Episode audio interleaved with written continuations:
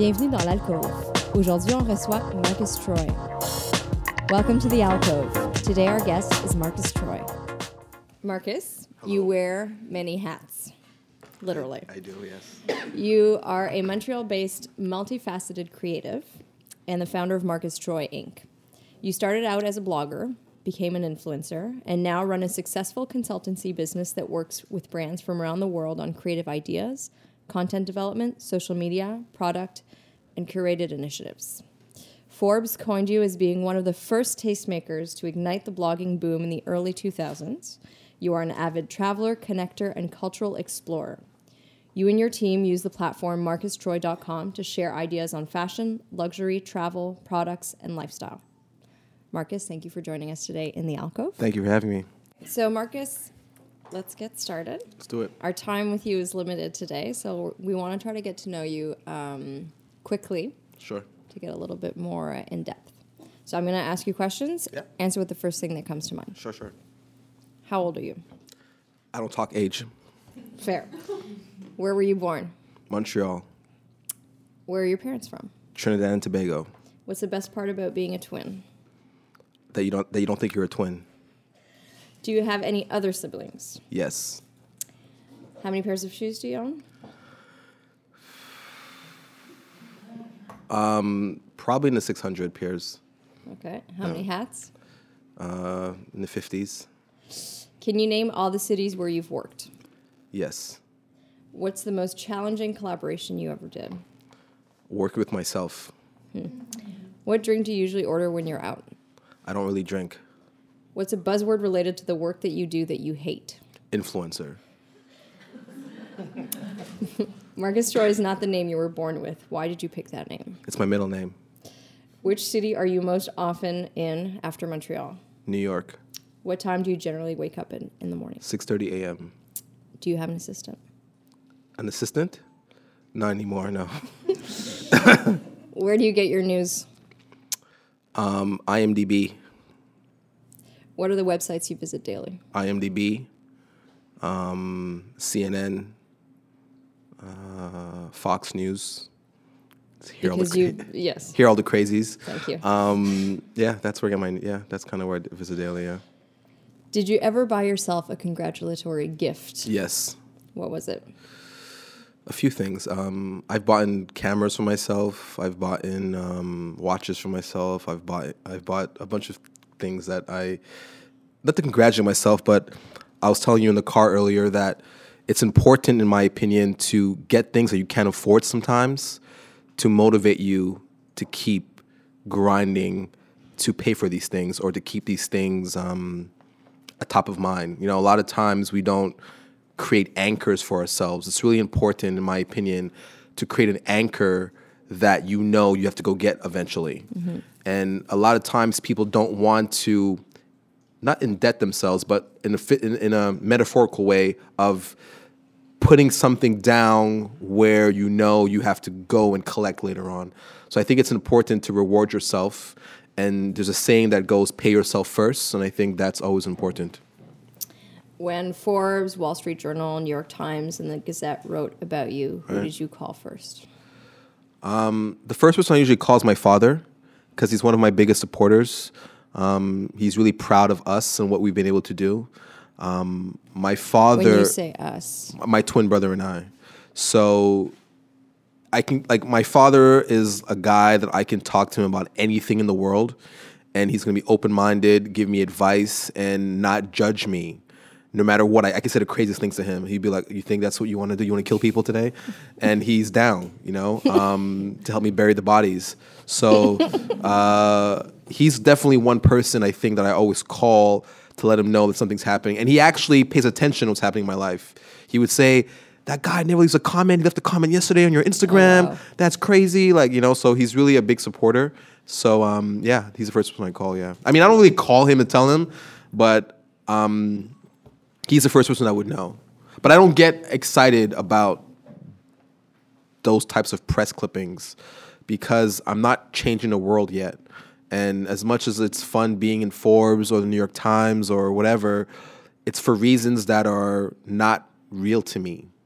You know, like I want to be in the New York Times because I helped kids in Africa. Mm-hmm. Or I brought water to people who were starving and thirsty. Like to be in there for fashion or lifestyle or for building a company doesn't really move me as much as it should, you know. And a lot of my peers, if they get a, a their word mentioned in a magazine, it's mm-hmm. like their avatar, and then it's promoted everywhere, and then it becomes like, did you see my my name in this Right. one section? So for me, it's not really that exciting. I I appreciate it. I think getting my um, name out there is amazing for the things that I eventually would like to do. Um, and it's also inspiring to a lot of different people, which is one of my goals to inspire people. So that's it's fun and it's cool, but I don't look at it as like, oh my god, like I got to call my friends and family. Do your parents look at it like that though? Um, my mom probably does. I think she tells her friends at work that I'm some superhero. uh, but um, no, I think my my my circle and my peers are really they're as humble as I am, and they appreciate it. They feel that it's a great accomplishment, especially being a kid from Montreal. Um, to be able to be mentioned in the world of great people and in these international magazines that are known. Um, when I was in Forbes, I've never had so many people call me because Forbes is automatically associated with money. But that was a full blown article. It was Correct. like an in depth feature. Yes, and it was the, it was the first time I was ever so transparent with a magazine or a publication. Um, but people call me because they automatically assume Forbes. Because you, when you hear the Forbes list, Yeah. you hear Jay Z, you hear Bill Gates. Like you're in Forbes. I'm like, yeah, but th- it, it was kind of trippy because people perceived it to be. I mean, it's a it's a big deal, but people really perceived it to be like you are out of here now. You know. Yeah. Um, but you're still in Montreal. and I'm happy to be here in Montreal. You know, I, I, I that's where I want to be, except Tokyo maybe, but yeah. Um, so people love to get this like secret recipe for success. Yes. Uh, you told me that often people ask you, you know, how did you start doing all of this? Like, what did you do to start? And your answer is, I just did. I just started. So take us through what that means for you. How did you begin your career into what we know today as Marcus Troy? Okay, so I'm gonna give you guys a little bit of backstory. Um, a few a few months ago, I decided. Everyone hears hears me okay? You understand what I'm saying? Okay. So a few months ago, I was on Instagram and I decided to reach out to my followers and I said, "Hey guys, DM me your phone number." And I'm gonna call you, and we're gonna talk, and let me know like what's going on in your world and what you're stuck with, or whatever the case may be. So like a, like a couple hundred people left their phone numbers. So I spent three days in the office just calling people every single day, and I started talking to people who were brilliant. I'm talking about people who have five degrees, people who have incredible knowledge, and like I'm a biochemist and I'm a lawyer, I'm a doctor, all kinds of craziness, and they were stuck. They were like literally depressed. And I say to them, like, like, what's wrong? Oh, I want to be a photographer, but my father doesn't believe in me. I want to be a, a fashion person. My mother doesn't believe in me. And it was the same occurring theme from people from London to Miami to New York to Canada. They felt stuck. And I didn't realize this until then that the one thing that my father told me was to be the best you can be in whatever you want to do. If you want to be a lawyer, be the best lawyer. If you want to be a bank robber, be the best bank robber. Like literally, he didn't tell it. He didn't say it to me some sugarcoating ways. Like if you want to be a drug dealer or a pimp or a lawyer or a doctor, no matter what it is, just be the best. So for me at the time, I'm like, oh man, I want to be a gangster, and then he, I think he slapped me or something. It wasn't the point. The point was he just wanted me to be the best. So I never had a boundary of how far I can actually take myself. I didn't know that people went through this blockage of wanting to be better and wanting to want more in life. So when people ask me, How did you start? I know it sounds really silly and cliche, but I say I just started. And like, what does that mean? Like, you must have connections. You must have. I'm like, no, man. Like, I'm not. I'm really. Forget like she mentioned. I'm a blogger. I'm an influencer. Like, I'm really in the people business. Mm-hmm. Like, I'm in the people business. Like, all you guys here are all people. I work with people. I don't work with brands. I work with people who work at great brands. Okay, so how does one start in anything?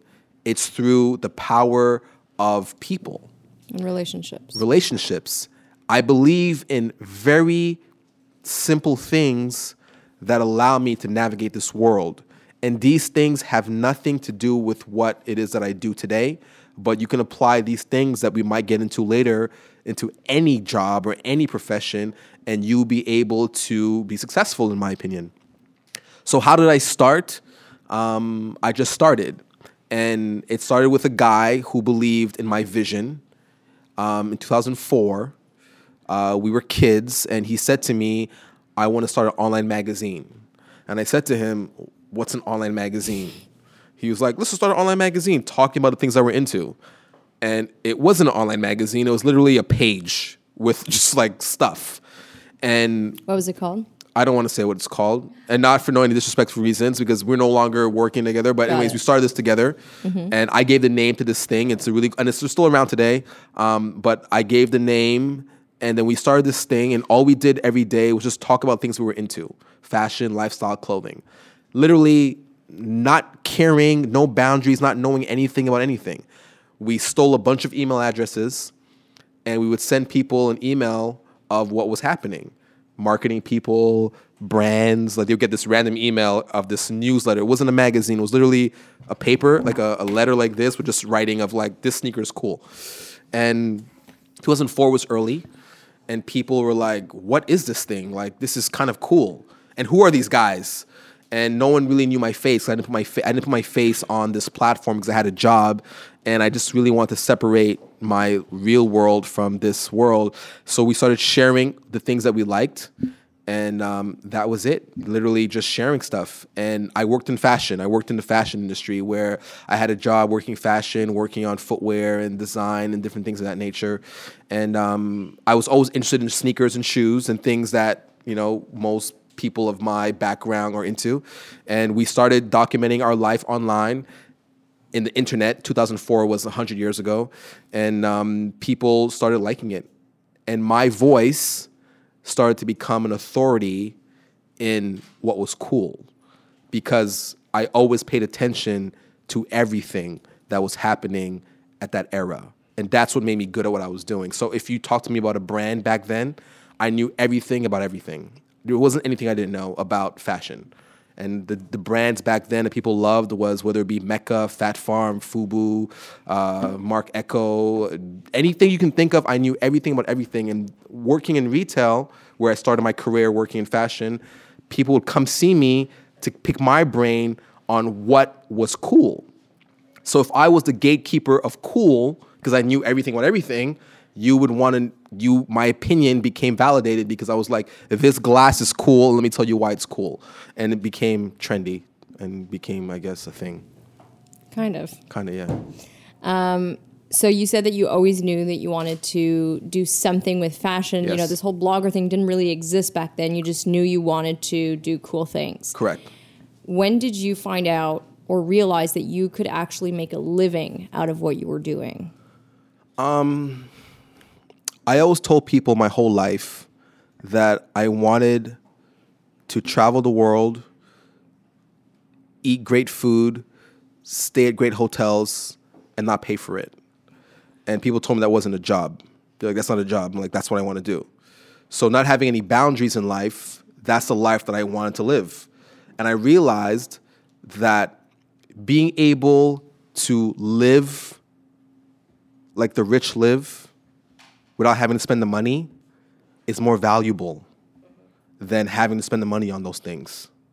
So making a living to me was just being able to just live. As long as I can eat mm-hmm. and travel, I was living. I didn't need money or I didn't need this to be a career per se.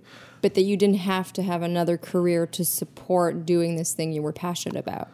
Right. So when I realized that I guess this was real, it's in 2008 um, when Nike called me. They were they said to me, um, "What are you doing in like two weeks or something?" I'm like, "I don't know." They're like, "What? You want to come to Beijing for the Olympics?" And I was like, "Beijing for the Olympics?" They're like, "Yeah, you want to come to Beijing for the Olympics?" And I'm like, "I'm like, because of the internet." like because of something I'm my opinion online is making me as valuable as magazines. Were you giving Nike a lot of shout outs back then? No. Not even. No, I met a so there's a guy who worked at Nike, and he was like, "What you're doing is really cool. I'm gonna connect you." And and sorry, so backstory: the five rules I say I believe in. I believe one of the rules is I believe that good people will always introduce you to other good people. Right. So that's rule number one, or a rule that I live by. Okay. So the story of my life, the story of my life is based around these rules I live by. Right. And we'll get into those probably later. Maybe not. Hopefully we do. Well, at this point, we're going to have to. okay. So good people will introduce you to other good people. So the guy that I knew at Nike, who gave me a pair of shoes here and there, which was amazing because you're like free shoes. It's like anything every kid wants. He says to me, "You're doing really cool things. I don't know what to put my finger on. I don't know what it is, but I'm going to introduce you to this guy named Mike, and Mike does PR." And I'm like, don't know what PR is. I'm like, cool. So they had an event in Montreal, which they never do. And the guy Mike was there. And I roll up to him like, hey, I'm Marcus. You know, I'm just want to introduce myself. He's like, oh, yes, I heard good things about you. Oh, man, you're doing really cool stuff. And then he, he says to me, I want to bring you to New York for this Air Force One Air Force One launch. So I go to New York, and it's myself and a bunch of other cool guys at the time. Another Montreal was there. This guy named Tutti Flores was there, and we go to um, we go to New York for this Air Force One launch and we're meeting our heroes in the fashion in the in, in the footwear industry. So this guy named Stash is there, DJ Clark Kent, all these sneaker gods are there, and we're in New York and we're hanging out with these guys, and we're like, oh man, like we're just here in New York, paid for by Nike. But do you feel like a cool guy at that point, or do you feel like a total fraud? Um, I was always cool, I think. so um, I I was always cool, but um, actually, so I'm lying. There was a guy named Malik Shahid was on that trip, I believe. Malik Shahid, you guys probably know who he is. Myself, Malik Shahid, this guy named Tutti Flores, you guys obviously know, and we went. Yeah, we went. So we went to New York, and we're for this Air Force One launch, and all the sneaker legends are there, like Futura, all these different guys. And am I a fraud? I'm not a fraud, but I'm not those guys. Those guys don't know me yet. But I'm looking at these guys like, yo, those guys are the guys. So I roll up to Stash. I'm like, yo, Stash, what's up, man? I'm Marcus from Montreal. Cool. He gives me the cultural, like, whatever kid. No problem. DJ Clark Kent, same thing. But I go to Clark Kent, I'm like, you know my father. Because my father used to be in the music business. And he used to talk to me about this guy named DJ Clark Kent. And when I said DJ Clark Kent, I'm like, you know my father. He's like, who's your father? So I tell my father's name, and he was like, oh, cool. But it wasn't like, oh, I know your father like that. But it was like, okay, cool. So I mean these people. So I'm in New York with this guy named Mike, and I'm doing this really cool thing. But what I'm doing is I'm not a, I'm not, 2D's a sneakerhead doesn't have a platform at this point. He's just a guy who loves sneakers, and they invited him for that. Malik Shahid had um, MusiquePlus, okay, which was TV, so it's big time. I'm a guy from the internet, which is not even considered a thing yet. I'm just a guy from the internet. I have this little magazine. I'm there. Being there, I meet Mike. Mike's like, "You're cool."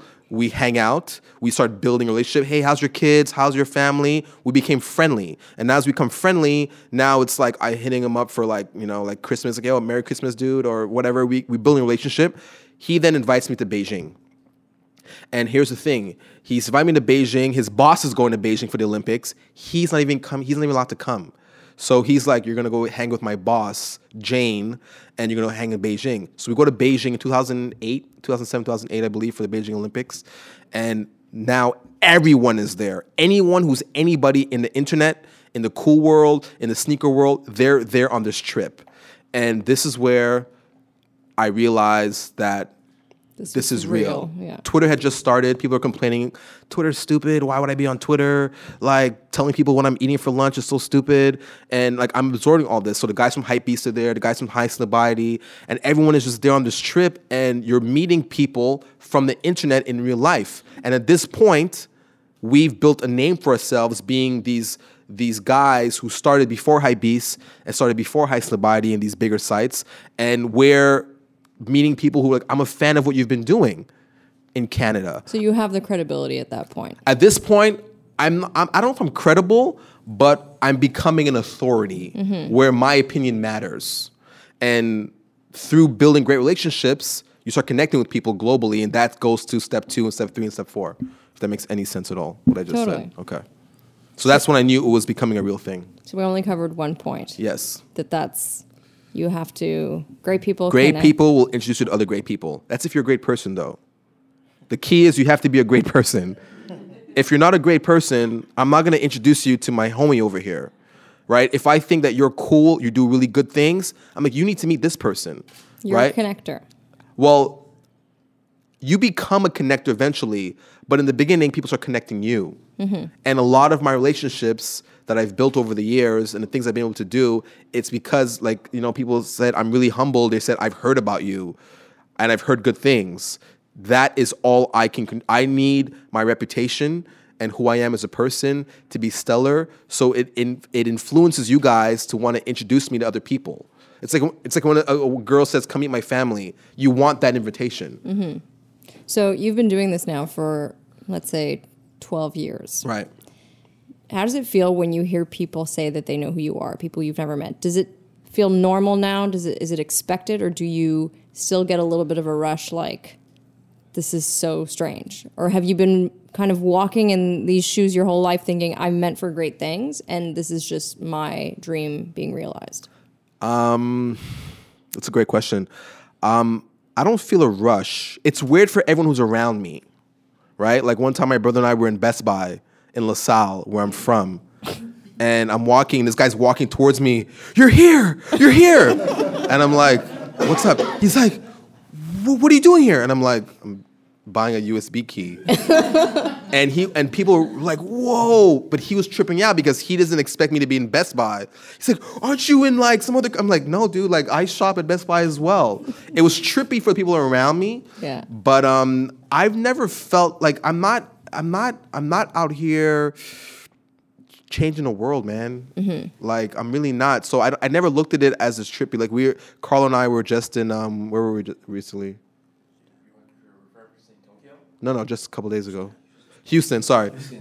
We're in Houston a couple days ago, and um, we're at this party, and some guy comes up to me. He's like, "Yo, you're Marcus Troy, right?" And I'm like, "Yeah." He's like, "Oh man, I've been following you. I'm a big fan." I'm like, "Thanks, man." You know, like I'm always humbled by this. You know, we were in Tokyo one time, and the guy's riding his bike. Marcus Troy, and he kept riding. I'm like, "Hey, bro, wait!" And he kept riding. Like it's super cool and humbling, but I, I, it doesn't give me a rush. But I'm just really like always surprised by the amount of love that people have for me. But it's not love where they show it. It's Mm-hmm. more like love where like, oh man, I'm familiar. Yeah. And that familiarity, it's important. It's not. Imp- it's important, but I no, it's um, it's cool. It's a cool feeling, but I don't feel a rush per se. No. So you were one of the first to really start toying with the idea of building an editorial brand and doing content creation exclusively online, Right. Um, which at that point was revolutionary, Right. really. And at that point, did you have a solid plan as to like, okay, here's how I want to grow this business, or did you was it so new that you just kind of had to go with the motion and follow where it was headed? Like, were did you feel in charge of what you were? No, uh, so today it's messed up today because the brands are involved. And that's where the money comes. But the brands are involved, the PR companies are involved. Everyone wants a piece of this market. Yeah. Now it's not fun anymore. Now it's a business. Back then, we were hunters. I had to go to sneaker pimps and take a sneak a picture of a shoe and then write about it. And then Nike would call me, take it down. It doesn't come out for two years. Like we were hunters. We were like going to stores and find products and try them on and buy things. We were what we called cultural participants. We participated so much more because we were just doing it for fun. There was no money, there was no brand, there was no business. And that's when it was real.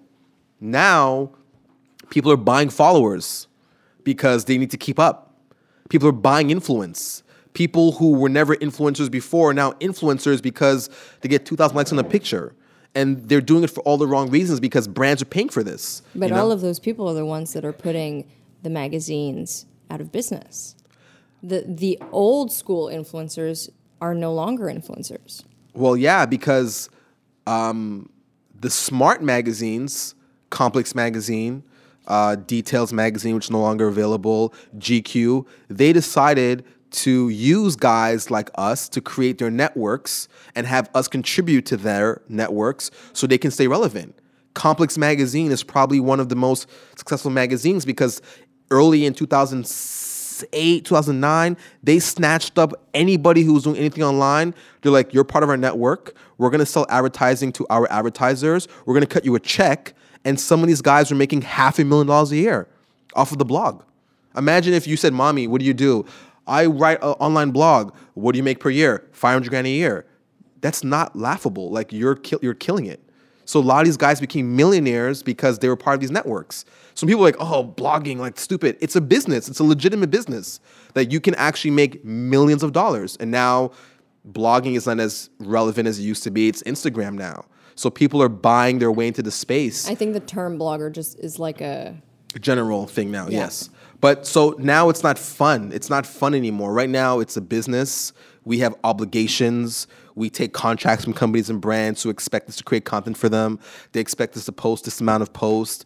And it's not as fun as it used to be. You know, it's no longer um, very inspiring transactional. it's transactional and the audience no longer believes in what people are saying anymore because people are being paid to say things are cool.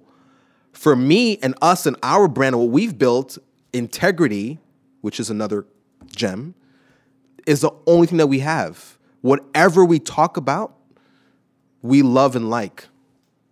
We never talk about things that we don't like or love. We've turned down contracts, we've turned down things from brands that was paying a lot of money just because it didn't fit our brand ethos. Because my audience, people who rock with me, they expect me to have the things that I talk about, to be aware of the things that I talk about, and to to love the things that I like because people are making buying decisions on what we say. So if I say to you that this mint is the best mint ever and you purchase it and it's whack, I look whack. So my integrity, and integrity for me stands for who are you when people are not looking. That is the one the second rule that's super important to building a business, having that integrity. So I want to talk about that a little bit. You said, you know, you didn't want to say where you grew up. I You said where I grew up. I you said, said you were yeah. born in Montreal. Right. You didn't want to tell me how old you were. Correct. Um, and you've made this point to say that you're keeping, you want to keep your private life private. Correct. You want to have something that's not on social media. Correct. Why is that? Um, a few things. For one, I believe that social media is making everyone comfortable with sharing. Okay.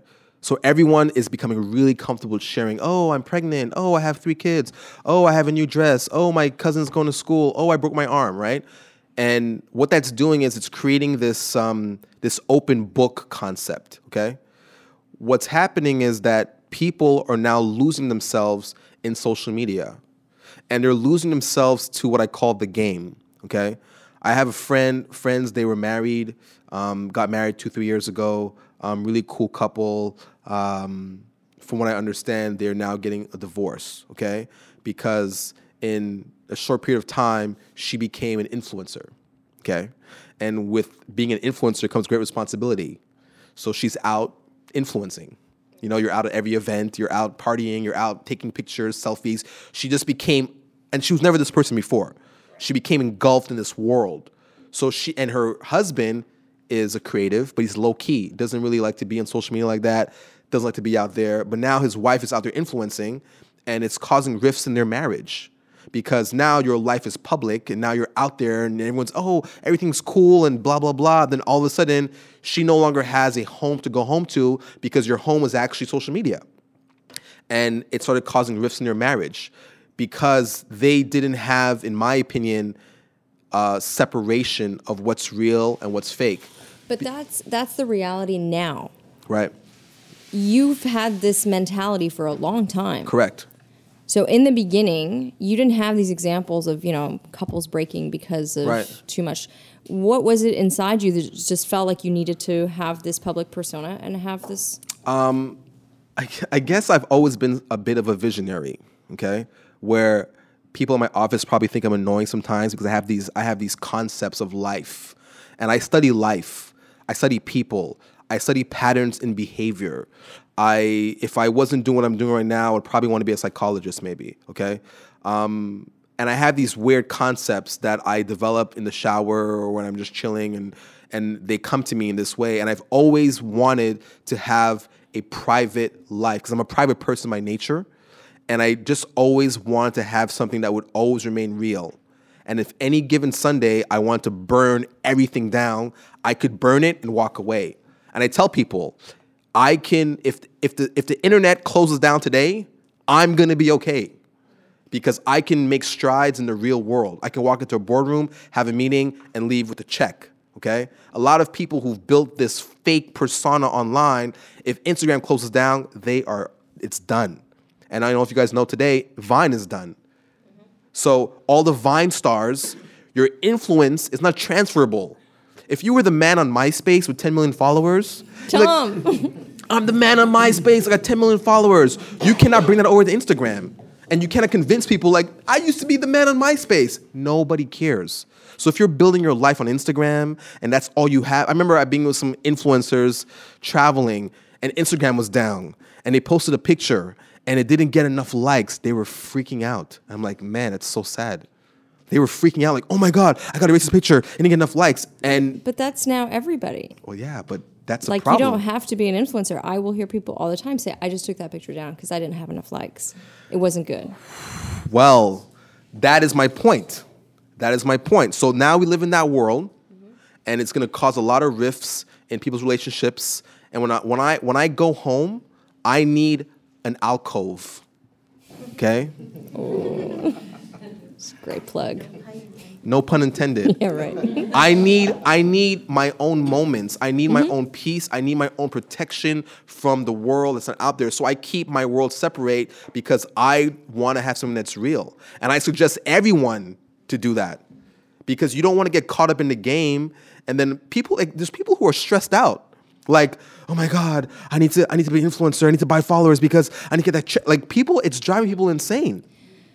So now, even if you're in a more of a corporate world, social media is taking more and more importance, obviously. Yes. And a lot of companies, even corporately, are saying you have to have your personal brand. Correct. So, how would you guide somebody who's looking to build their personal brand? How would you guide them, but tell them to keep some part of themselves not a brand? How do you find that happy middle? right now, because of what's happened in social media, people are doing things that I would consider to be sick to build their brand. So right now, being being there are people who are legitimately depressed and are legitimately suicidal and legitimately um, have mental health issues. Okay, Right.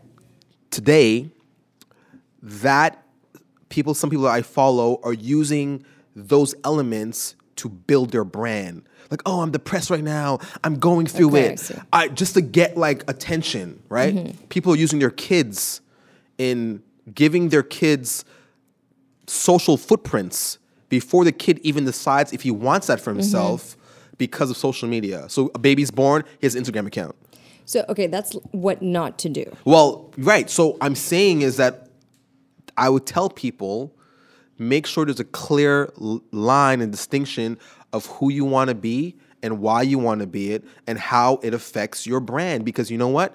Your brand being so out there is a it could it could hurt you in in, in the end. Because guess what? The pictures of you on Facebook smoking weed or doing lines of coke or whatever it is that you're doing could hurt your brand. There's an influencer that I follow. She was um, on a trip with a car company, or sorry, a car a car company lent her a car. Names, we want names. No names, no names, no names. But she then got out of the car and she started urinating on Snapchat or whatever the case may be, right? And it was funny in the vi- it's funny in the snap or in the whatever Instagram story. It's funny, but I'm like, man, if a brand sees that, you're sharing way too much. We're getting comfortable now. Now, like it's crazy. I have a friend who had a baby, and um, he shared a picture of the baby. Then he had the umbilical cord in the picture, and like it to me, it's becoming to a point where it's like, when do you say to myself to yourself, I'm gonna clear the line where I know what to share and not to share? I think it's getting crazy because soon, eventually, people are gonna start sharing murders on on social media. It's probably happening already. it's gonna and like then, then then where do you go from there?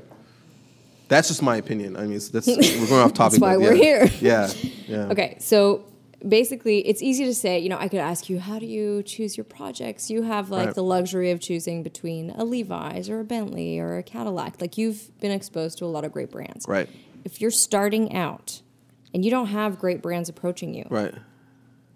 what is that first step? We've talked about relationships. Yes, If you don't already have this network of people, Right. How do you build that? Very easy. Um, one, you have to figure out your why. Okay. The why is the most important thing you would ask yourself in any business that you're doing because the why defines who you're going to be and why you want to be that. And when you figure that out, everything else falls into place. Okay. What's If- your why? Um, my first why was I want to share really cool things with people. By nature, I'm a sharer. We got into the cab today, and I started telling you about coffee that I don't drink, but I was ex- I was sharing with you some of the best coffee, and I want you to experience that for your own personal health, and not health, but for your own personal good. We're talking about champagne. Not because I'm a champagne slinger and not because I own a coffee factory. I want the people to experience great things. So my first initial reason for doing anything I do, I was doing was to share. Okay. My second why was that I've I've always aspired to inspire people, especially black young people, to show them that you can be more than what society says you need to be. And for example, I have a younger brother, and I showed him one time, like, hey, dude, look, I'm in Paris driving a Bentley. I'm like, look, I'm in the Double XL magazine. I'm in the Source magazine, two page spread. I'm like, look, I'm hanging with Jay Z. I'm not a rapper, okay? Because in his mind, the only way you can do these things is to be a rapper, uh, be a drug dealer, uh, be a gangster, okay? Or play basketball or a sport, okay? And nothing's wrong playing basketball or, or rapping, but our information is limited, okay? So if two guys from Montreal, my brother has long dreads, and typically you would think like a person with dreads is like, oh my God. And him and I are driving a Bentley through Paris and London, drinking champagne at the Krug House on a real luxurious staying in castles. Like, hey man, anyone can have the opportunity. So our job was to inspire people to want to achieve greatness. So to answer your question, okay, figure out your why, things start to fall in place. And when things start falling in place, you start doing moves that speak to your why. So everything that I do speaks to my why. If what I'm doing is not to inspire people or share good things, then I'm not doing it. That's for one. Building great relationships. Building great relationships doesn't mean networking. I'm like, oh, you're from Alcove? Hey man, I was wondering, can I talk next? That's not what I'm talking about. No, but people do that stuff. They do that stuff. They find out that you work for a company. They're hitting you up in your inbox. Hey, I was wondering, could I be down? That's what I'm talking about. Everyone that I know that I work with at brands for the most part, we have a relationship. We talk about their families, their kids, their weddings, their upcoming this. We build relationships. Guess what? Out of sight, out of mind. Insight, in mind. If all of a sudden you're working on a crazy project and you're like, you know who would be perfect for this? Marcus. You know why? I like that guy. He's cool. He fits the description of what I want to do. I'm down with him. And you wonder why this is happening. That's kind of how it happens. So, how did I start working with Bentley? As an example, uh, there was a guy who, by the name of Michael Williams, who called me one day because he was familiar with me because we were friendly we were cool. And he says to me, My girlfriend works for an agency who has Bentley as a client. And I've been telling her about you and how cool you are. And I really think you'd be a great fit. Okay? I want you to come to a dinner or something. I go to this dinner like this. guy from Bentley is there, Graham, and he's like, "Oh, Marcus, how's everything?" Is I'm like, a cool dude so-" or he's like he's an older, dude? older gentleman, corporate, but he he gets it, and he's like, "I was watching." This is what he says to me. You went to a Nike NFL thing, and you were documenting everything through Instagram because I created this Instagram account at the time, which was like a microsite where I was doing this NFL thing with Nike and I was just updating live through a hashtag. And every time I would post this hashtag, it would show up on this on on this microsite. And he loves football. He's like, that was dope. He didn't say dope, but he said that was cool. and he was like, he was like, he was like, I want that. He said to me, I want that. And then it was a, it was a, it was a trip like this, and they're like, and um, oh yeah, and the other thing I want to say that adds to what I'm saying to you, being from Montreal, I never saw myself from Montreal. I saw myself as a global citizen. Okay, being a global citizen is very important to me because I see the world globally. Think locally, act global. Okay, so we're at this table, and he's like, "Where are you based?" I'm like, "Montreal, Quebec." They were like, "Oh, we're gonna have a little Quebec Montreal press trip," and the girl from I think Quebec uh, was there. And Marcus, we're gonna invite you, and Graham was like, "No, it's okay. I'm gonna talk to Marcus after." Right? Because she was trying to get me on this local Quebec thing, and Graham was like, "No, I got him." because he saw me as a global person just being living in Montreal. He didn't. He made the diff, like the separation, and he says calls me. He's like, "Hey man, um, I want what you did for Nike to do NFL. NFL to do something with us. Let's collaborate." And I'm like, "Okay, let's do a Marcus Troy Bentley collaboration." Look, yeah, we're gonna bring you to Paris. Was your mind blown like at this point? No, it wasn't blown because every day when Michael Jordan wakes up. No, but think about it. I'm thinking. Okay. I'm with you. when Michael Jordan wakes up, or Jay Z wakes up, or Beyonce wakes up, Mm-hmm. they're just gonna work. Okay? Whatever happens in their world, oh my God, she's at the Grammys. That's her job. No, I know. To me, I wake up with the same mentality. Whatever I'm doing that's so extraordinary for people, Mm-hmm. to me, it's just part of the job. It's part, it's part of what I do. So I cannot look at it as I'm blown away. If, if, if they call me tomorrow and says, you won the Nobel Peace Prize, I'd be like, oh crap, I'm not even doing anything to win this. This is awesome. Okay, so I want to say something because you've mentioned this now like three times What did I mention? that there's something more you want to do. Yes. This isn't it. No. What's your next step? Like, how are you going to get? Because if I base myself on what you've done until now, Right. you've made your dreams a reality. Yes. Right? Yes. So tell us how you're going to get to win that Nobel Peace Prize or. Okay. So Change so the world. So fashion is just the gateway. Okay. Fashion, lifestyle, everything I'm doing is just the gateway to get my name out there, to get people to know who I am, and then one day I'm gonna hit them over the head with the what I really want to do. Okay. Can you tell us about this? I haven't figured it out yet. Okay. I haven't figured it out yet. Okay. I gotta write a few books first, and then I We're think I- just we're just close friends here. Like, No, no, for sure. No, no, I haven't figured it out yet, but I, I know what I'm doing is, it, like, come on, like, oh, he has 500 pairs of shoes. Who cares at the end of the day? Like, seriously, right?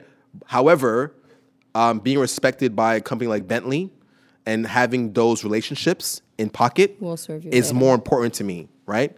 So he now invites me to go to Paris and London. And I'm like, hey, I have a twin brother. He does really dope stuff. Um, can he hop along for the ride and we could do some cool stuff? They're like, oh, okay, no problem, cool. Great. So now we end up in Paris. They fly us first class. We get, we land. They gave us cars. We're driving from, we're driving ourselves from Paris to London in a Bentley Mulsanne, mad luxurious thing in, in, in, in, in castles. We're documenting all this, revolutionary for the time that this is happening in, 2012, I believe people came up to me, my peers in the space, and said to me, I unfollowed you because that was too much for me. I couldn't handle that. That blew their socks off because they're like, How are you, A, working with Bentley? It's not Toyota, uh, no disrespect to Toyota. but it's not, it's Bentley, first of all. Yeah. Okay. It's you. How does this work? And like guys are reminding me, I remember when you used to drive the Acura. That was crap, you know? And like it's like people start reminding you who you used to be because to them it's Bentley. Like Jay-Z asked about Bentley, now you're driving Bentleys in Paris and you have one whenever you want. They're like, did they give you one? I'm like, no, but I have access to it. And they they made us Bentley boys. Like you guys are Bentley boys. If ever you need a Bentley, let's let us know. However, wait, not in that way, but meaning if ever I'm traveling Just and I saying. no, but if ever I'm traveling, I'm like, hey, can I borrow a Bentley for Mm-hmm. a week? They're like, no problem. We went to Aspen together. we But did. this is all, this is all the fluff. This is about the relationships that you're It's building. about the relationships, okay? With Graham.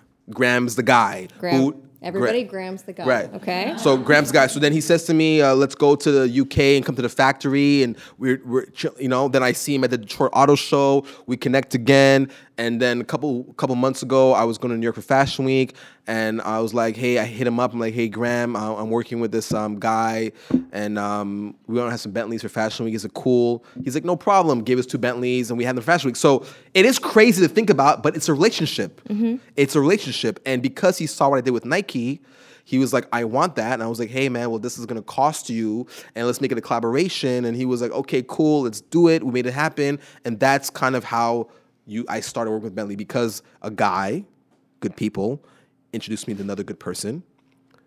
That's one. Two, I met with the people. We developed a relationship.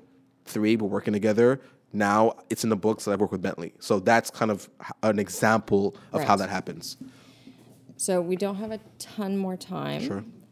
But I do want to talk about what's next for you. So you don't know yet. I do not. That's fine. What do you want to achieve in the sense that you don't know how it's going to materialize? Right. But you talked about wanting to influence, you know, Inspire. the- inspire Yep. the youth, Yep. specifically black. Yeah, I mean, not that I have anything against anybody else. I'm No, just no. speaking f- to my It- own. it's community. authentic to you. Yes, correct. Is that where you think you're going to put a lot of your energy? Um, I would like to. I don't think so, um, because a lot of people they don't care about what I'm saying. Like it's not important to them. Like they, they, they people, people don't really. They just want the quick fix. They want to know how to get into Bentley. Is his name Graham? Can I have his contact? Like that's really what it is at the end of the day. Like people don't care about the process. They don't care about the journey. They don't people just really want to know like, hey, like I had a meeting the other day in my office. And I'm telling this guy, I'm like, hey, you need to connect with this guy because this guy is the man. He can really help your business. And th- everything I was saying at the end, he said to me, can you give me his contact? And I'm like, really? Like, after everything I just explained to you with this passion of how the world actually works, the engineering of the world, you just said, Can I have his contact? If I give you the guy's contact, what are you gonna say? Hello, hi, can you help me be great? He'd be like, Who the hell are you? We forget that we're human beings. This is human nature at hand. We're not dealing with robots here, at least not yet. So at the end of the day, you have to build with people. It's a process. People do not want the process. I've I've spoken to youth and different people. Guys hit us up all the time. Yo, I'm really inspired by you, man. I want to like learn from you. Come by the office. Crickets. Why? Because they just want to be around the magic. I want to intern for you. Can I work for you? Because they want to travel the world. Carlo, how long did it take before you went on a trip? A year and a half. Now he goes on more trips than me because I'm like, I'm not going, you go. At the end, it's not just like you come work for me, then you're, you're on a plane and we're next to Jay Z, like, hey, bro, it's cool, right? Yeah. It's not how it works. It's a process. There's a, and even to the people that we work with that are notable, he hasn't met them yet. Not because I'm preventing him from it. The opportunity hasn't arose. You know, like it just hasn't happened. Like at the end of the day, like you build great relationships, you have integrity, you be punctual. Punctuality That was another one of your points. that's not one of the, the rules. Being punctual. Punctuality is a number one rule of success. People take it, take it for granted. You know, knowing your place, thinking global, like all these different things help people navigate the world. And when you decide that that's who you want to be, you're able to navigate it differently and treat everyone with respect and the same. So whether you're with Beyonce, Jay Z, uh, Kanye, or your mother, or your aunt, everyone is the same, and that has helped me tremendously. And that's why I'm still invited into these secret rooms with people that are notable because they know I'm not going to be the guy who's going to geek out and fan out and go crazy and act out of character because they know that they can trust me with conversations as well. If you're around powerful people or notable people and they're talking about what they're doing that the public would not be down to hear because they're cheating on this or doing that, you have to be able to keep these secrets and be a person that's like, yes, I have integrity. What's said in this room is going to stay here. And a lot of times I think people they just don't feel that they need to be those and I, it's these are things that I live by unfortunately. Like I there's no other way I will be able to navigate. And people respect me as that person, that they can entrust me. And I think we take it for granted. Is that the cue? Just about. okay, cool. All right. Okay, I'm going to ask for a short form answer to this one. Sure. But I do want to close off with this. You said Sorry, I'm very passionate, guys. I'm, I'm- sorry. I'm sorry. I apologize. Um, you said that your your father told you whatever you choose to do, be the best at it. Yes. Would you say that you've succeeded in that? Um, Perception wise, yes. Okay. At once upon a time in my life, I was the best doing what I was doing. I stopped being the best because I started losing passion in what it is that I was doing. And every day at the office, these guys hear me talk about like I'm not excited anymore about what's happening. I'm not I'm not turned on anymore. And these things are you know like I like I mean I own a dog now, right? Like my life is changing. You know, um, I know it sounds weird to say, but like I'm not into the things I was once into. I'm looking for more. My mind is racing for another chapter.